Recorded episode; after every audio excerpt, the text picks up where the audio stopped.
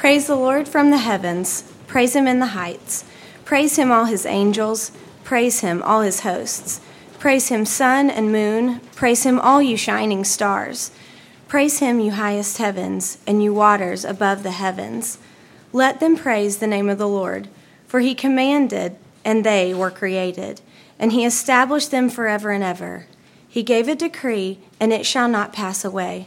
Praise the Lord from the earth, you great sea creatures and all deeps, fire and hail, snow and mist, stormy wind fulfilling his word, mountains and all hills, fruit trees and all cedars, beasts and all livestock, creeping things and flying birds, kings of the earth and all peoples, princes and all rulers of the earth, young men and maidens together old men and children, let them praise the name of the Lord, for his name alone is exalted. His majesty is above earth and heaven. He has raised up a horn for his people, praise for all his saints, for the people of Israel who are near to him. Praise the Lord. Now from Psalm 149 Praise the Lord. Sing to the Lord a new song, his praise in the assembly of the godly. Let Israel be glad in his Maker. Let the children of Zion rejoice in their King. Let them praise his name with dancing, making melody to him with tambourine and lyre. For the Lord takes pleasure in his people, he adorns the humble with salvation.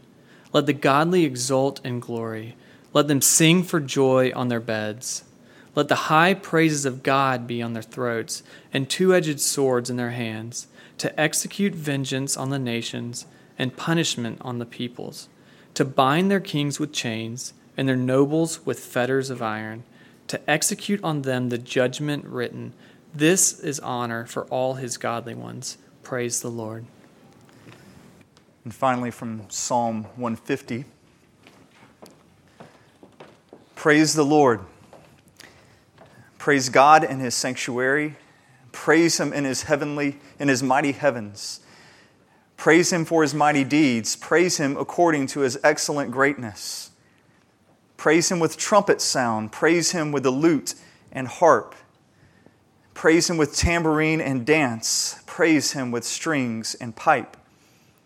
Praise him with sounding cymbals. Praise him with loud clashing cymbals. Let everything that has breath praise the Lord. Praise the Lord. This is the word of the Lord. Pray with me. Our Father, we do ask that you would come and speak to us now in this moment.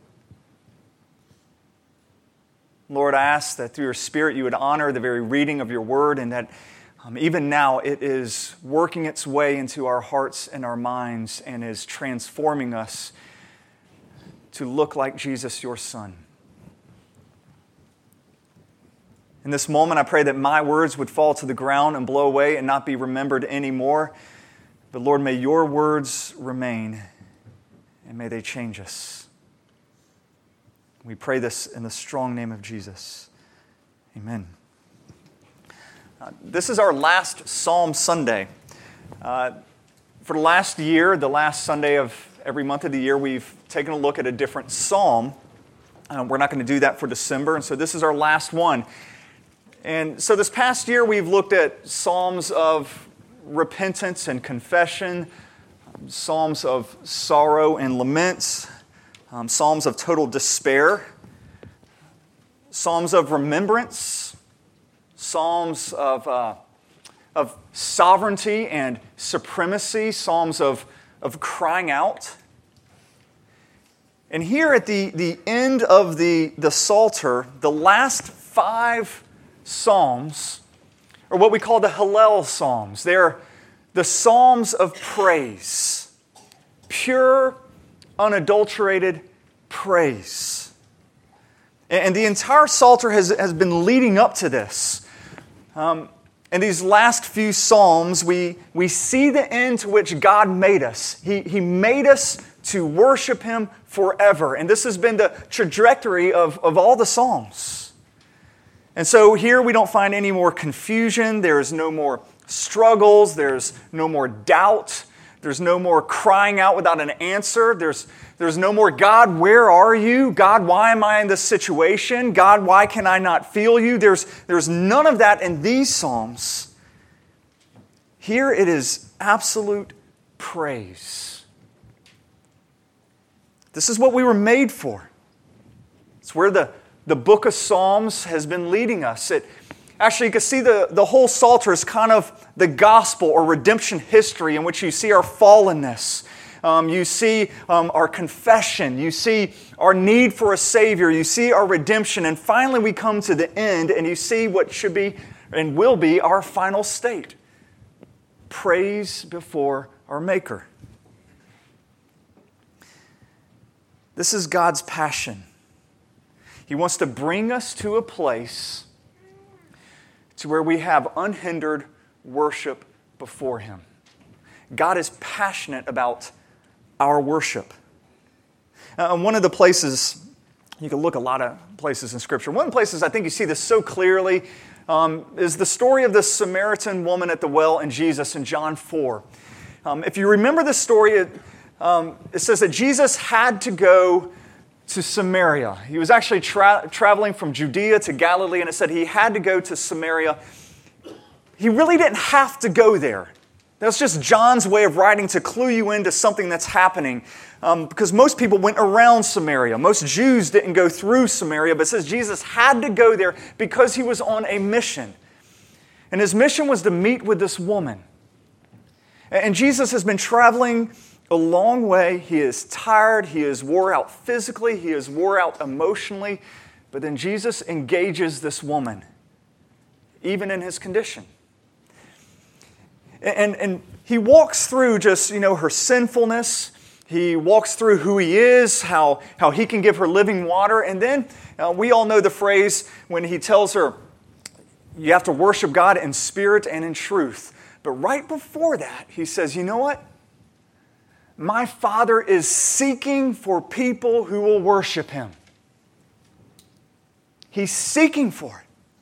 And that's why Jesus, even though he is so tired, he is so drained, he is going to go there because what he wants to do above anything else is find people to worship him. Find people who will give him praise. That's his heart's desire above all else. And I realize that for some people, that kind of rubs you the wrong way. That Jesus would want that so much, that God would want that so much, he, he just he needs people to always be praising him. Isaiah 42 8 says, I am the Lord, that is my name, my glory I give to no other. Isaiah 48 11, for my own sake, for my own sake I do it. For how should my name be profaned? My glory I will not give to another. Even the forgiveness of our sins is all about God and God wanting glory for himself and not for us. Isaiah 43 25 says, I, I am he who blots out your transgressions for my own sake. God forgives you of your sins for his own sake so he will receive glory. And perhaps this rubs you the wrong way. And if so, you are in good company. Um, I recently read that Oprah Winfrey, Brad Pitt, um, both have rejected Orthodox Christianity based on this grounds right here. Uh, they both have said that worshiping a God who is always telling people, please, come on, you got to tell me how great I am. All right? No, you can't tell anybody. Nope, I need you to always tell me how great I am. They said that God sounds like an egomaniac. Sounds pretty pathetic, and we won't worship that God. Just so you know, that is the last bit of celebrity news I will probably ever give you. Um, might be the first and last. And it will also be the only time I ever mention Oprah Winfrey, Brad Pitt, and C.S. Lewis in the same sentence. C.S. Lewis believed the same thing. Uh, when he was an atheist, this, is, this was a problem for him. It's what held him back from becoming a believer. He actually said, You know what? God sounds like a vain woman, always needing compliments. I'm not going to worship a God like that. One of the most influential books to me on the Psalms is actually C.S. Lewis's reflection on the Psalms. And in this book, he, he says that one of the biggest hindrances to him becoming a Christian is the notion of a God who keeps asking people to praise him. He said, a God who's just always asking for our compliments? No way. But make no mistake, God does ask for our praise. The three Psalms we just read are not God suggesting we praise the Lord, they are commands. Praise Him, praise Him, praise Him. We're commanded to do this. And C.S. Lewis was very bothered by this, and he said that the Psalms, and he actually highlighted Psalm 148, he said, are especially troublesome to him. Um, he said this He goes, It is hideously like saying, What I want most is to be told I am good and that I am great. And Lewis said, The problem with that is even if God is good and even, is, even if He is great, why would He need our praise? Who He calls the lowest of rational creatures to gratify His appetite for praise. Let me read you just an extended quote of Lewis thinking through this. But the most obvious fact about praise, whether of God or of anything, strangely escaped me. I thought of it in terms of compliment, approval, or the giving of honor. I had never noticed that all enjoyment spontaneously overflows into praise, unless shyness or a fear of boring others is deliberately brought in to check it. The world rings with praise. Lovers praising their mistresses, readers their favorite poet, walkers praising the countryside, players praising their favorite game, praise of weather, wine, dishes, actors, motors, horses, colleges, countries, historical personages, children, flowers, mountains, rare stamps, rare beetles, even sometimes politicians or scholars. I had not noticed how the humblest and at the same time the most balanced and capacious minds praised most, while the cranks, the misfits, the malcontents praised least. I had not noticed either that just as men spontaneously praise what they value, so they spontaneously urge us to join them in praising it. Isn't she lovely? Wasn't it glorious? Don't you think that is magnificent? The psalmist, in telling everyone to praise God, are doing what men do when they speak of what they care about. My whole, more general difficulty about the praise of God depended on my absurdly denying to us, as regards the supremely valuable, what we delight to do what indeed we can't help doing about everything else we value. I think we delight to praise what we enjoy because the praise not merely expresses, but completes the enjoyment. It is its appointed consummation. It is not out of compliment that lovers keep on telling one another how beautiful they are. The delight is incomplete until it is expressed. Uh, so the penny dropped for Lewis when he realized that God's command for us to praise Him is a command that we settle for nothing less than to be the happiest we can be. Those two commands are two in the same, or one in the same. Perhaps some of you are familiar with um, John Piper. He has put it this way in demanding our praise, God is demanding our pleasure. God is most glorified in us when we are most satisfied in Him. Now, this, this quote from Lewis has uh, it's, it's been ringing in my head for a number of summers now. Um, I, during the summers, I try to take uh, vacation time to go to Montana and go hiking. And Lauren usually goes with me and leaves a few days early so I could go hiking by myself. And there's one hike that I love to do. It's called Sundance Pass. It's through the Beartooth Mountains. It's 12 grueling miles up. Um, but the payoff is worth it. You, you get up there, and there's, um, you're 10,000 feet high. There's a gorgeous basin before you, snow capped mountains all around, glacier river running through this, um, and you just feel like I'm in God's country. I mean, this, it's so beautiful. And what I found myself doing this past time I was there, and I'm taking this in, is I just kept saying, This is incredible. This is beautiful. And there was nobody around to hear me. I, I was just, I had to verbalize it. And if, if you know me, I'm an introvert. I'm an introvert forced into an extroverted role. I have to get up here and I have to speak, but it doesn't come naturally to me. Um, I, I, don't like larger crowds of people. If I could just be my, myself, I love it. And so when I'm in Montana by myself, I don't speak to anyone for days. I, I don't say a word, and I love it.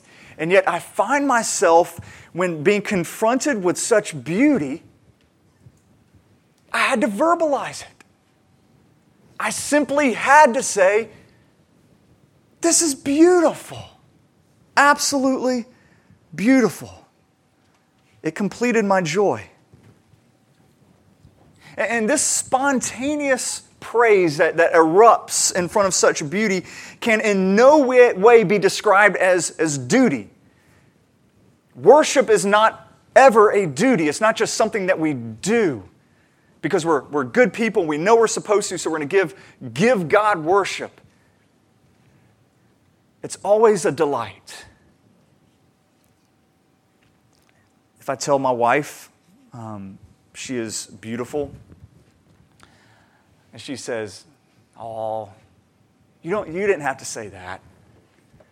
And I'd say, I, I know, I, I didn't. Um, but I, you know, I've been reading a book about being a good husband.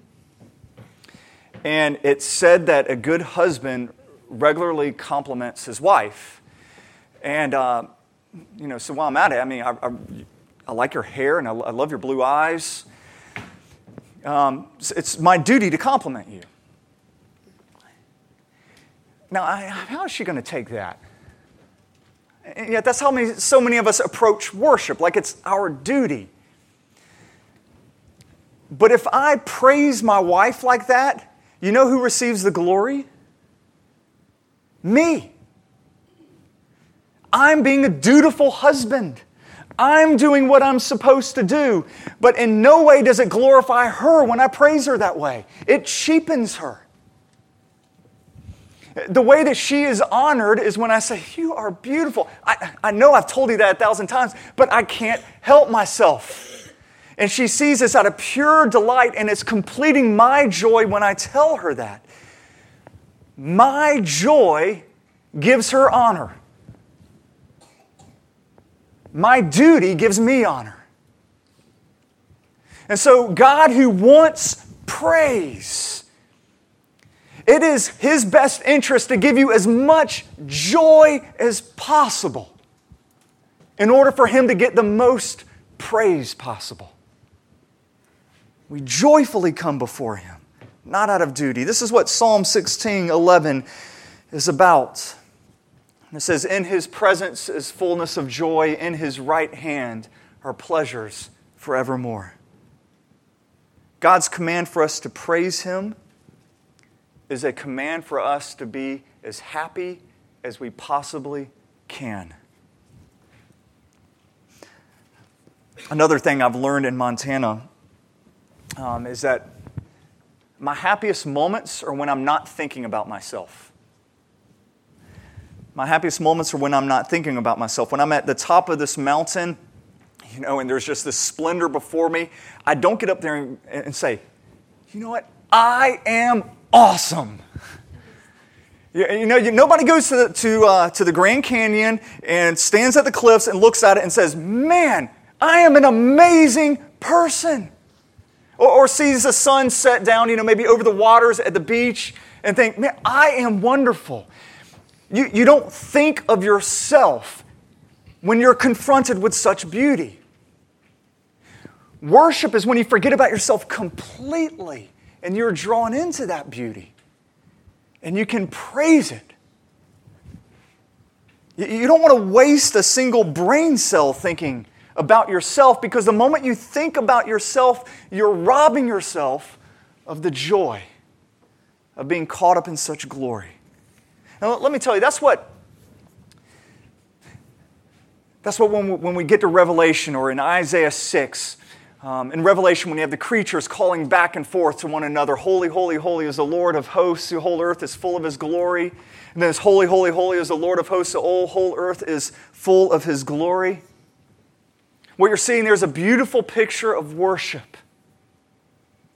And what's happening is they're saying the same thing over and over for all of eternity, but they can't help themselves. They're not even thinking about themselves. They're like in such beauty. It's like, holy, holy, holy. And, and the, over here, they're calling back. I know. Look, holy, holy, holy. And they're, I, I know. And they're just pointing back for all of eternity. Holy, holy, holy. Being caught up in such beauty.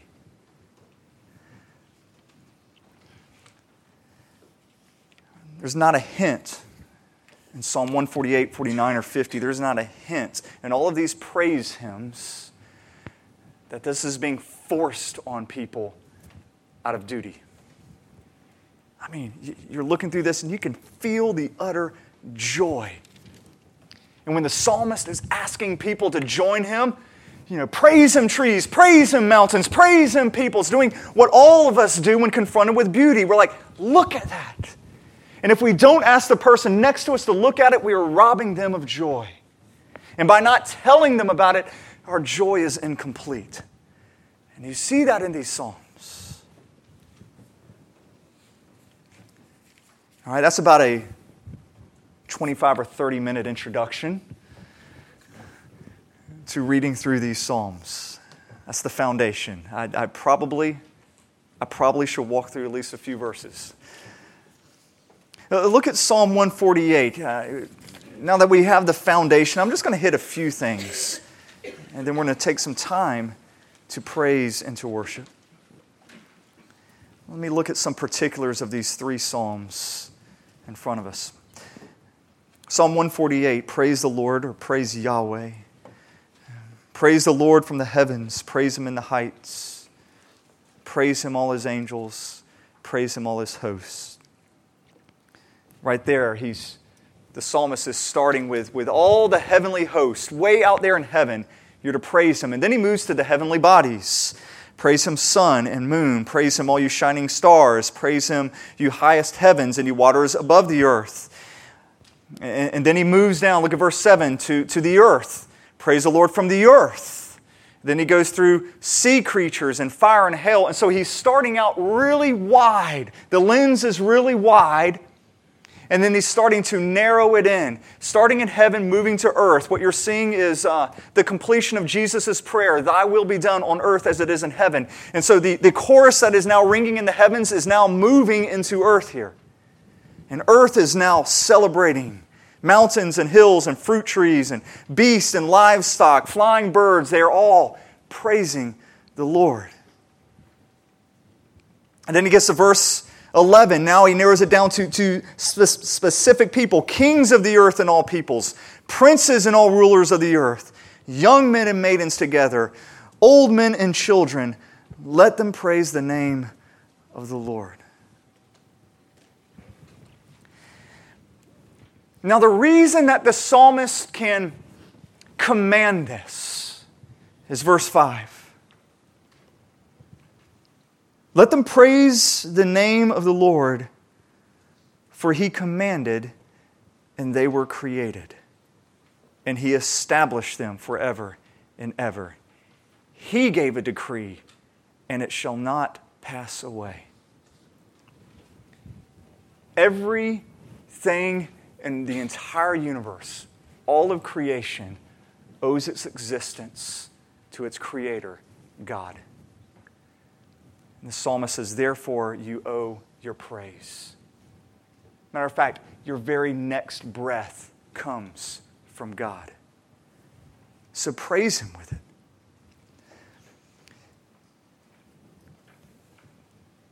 Do you mind if I divert here for just one second to, to talk about evangelism and how evangelism relates to this? And the, and the only reason I'm not going to go here is for one, it popped in my head, and two, I think our church is weak in evangelism.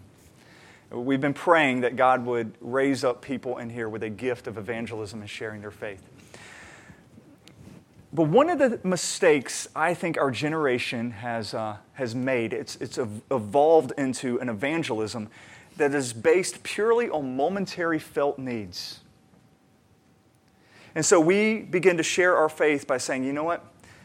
God can help you through your depression. God can help you through your marriage. That financial crisis you're going through, God can help you. And so we start with these light momentary afflictions, these momentary felt needs. And you know what? We need to start with people's huge, real needs. You know what? God created you to praise Him. That's what, that's what you're on this earth for. That's what He designed and He made you for, was for the joy of praising Him. Jonathan Edwards said that um, the thing that we have in common most with an unbeliever is that we are all we were all created by our creator and we all need him it says and that, that's where we have to start when we share our faith and so i encourage you to start there with the big huge need that every human heart has and is crying out they know that you were made to praise God and to enjoy Him forever. There's so much here. A few more minutes. Look at verse 14. Verse 14 tells us how this is all possible. How can we, as sinners, praise the Lord in such fashion? How do we deserve such joy?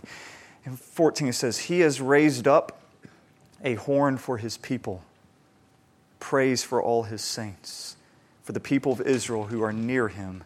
Praise the Lord.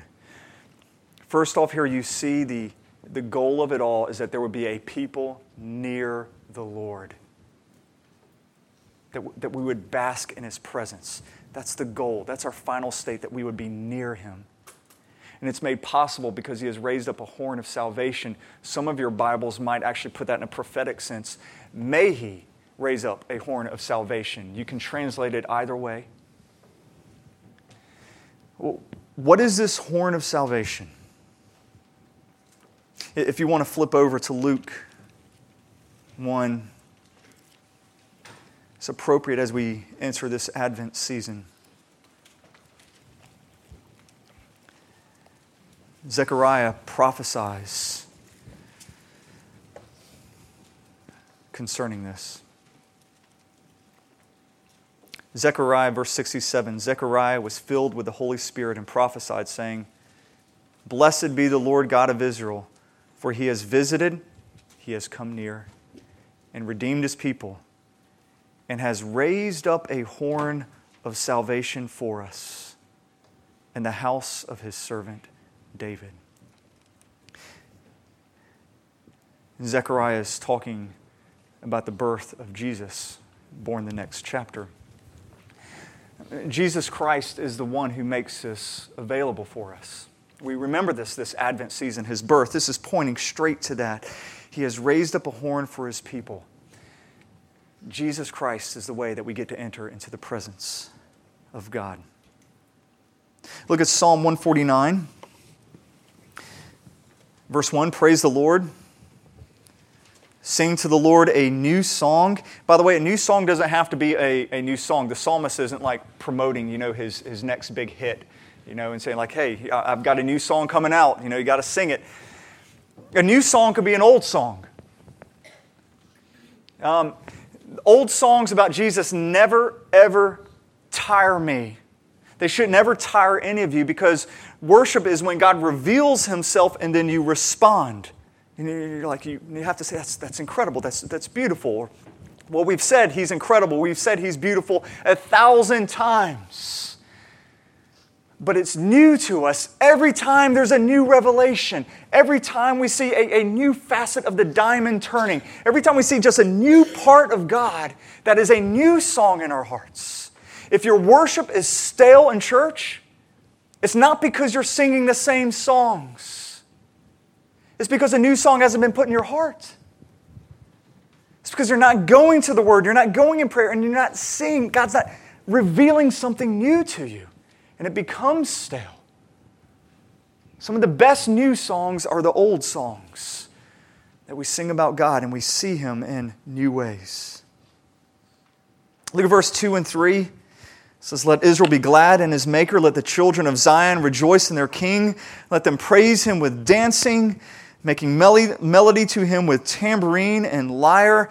Uh, can you just see the joy? Can you feel the joy here?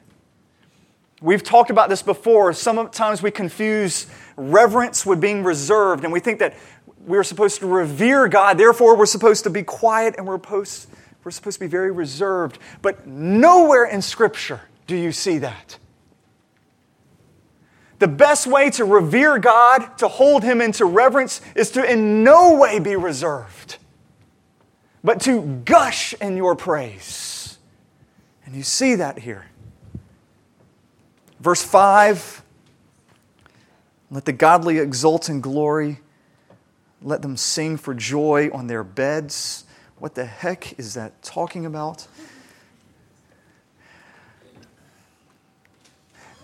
My best bet on that is it's an allusion to rest. Not only do we have the exuberant singing, do we have the dancing, but we finally have rest and we will sing in our rest. Psalm 150, kind of kind of feel it building. Praise Him, praise Him, praise Him. It's the crescendo of all the Psalms. And it ends simply with verse 6 saying, Let everything that has breath praise the Lord. And that word breath is actually a, a very rare word in the Hebrew Scriptures. It's not used often at all. It's, uh, it's used, of course, in Genesis when God put breath and Adam. And it's alluding back to Genesis, actually. Once again, God created everything. But in some things, He gave breath. And the reason He gave you that breath is that it might proclaim the, and praise to God. That's why you were put here on this earth. Praise the Lord. Pray with me.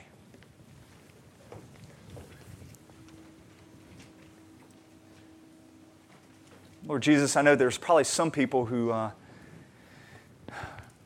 who might not understand the words that have been said, might actually only be feeling sorrow when we've been talking about joyful praise. Lord, encourage them even in their sorrow because the only reason they would feel sorrow is if they knew you had infinite value and they are not responding appropriately. So at least they know their value. And so, where there needs to be a godly sorrow, bring it. Where there needs to be untethered praise, bring it. May your people not hold back in the way that we worship you. God, because your command for your own praise and glory is our command to be as joyful as we can. We pray this in the name of Jesus. Amen.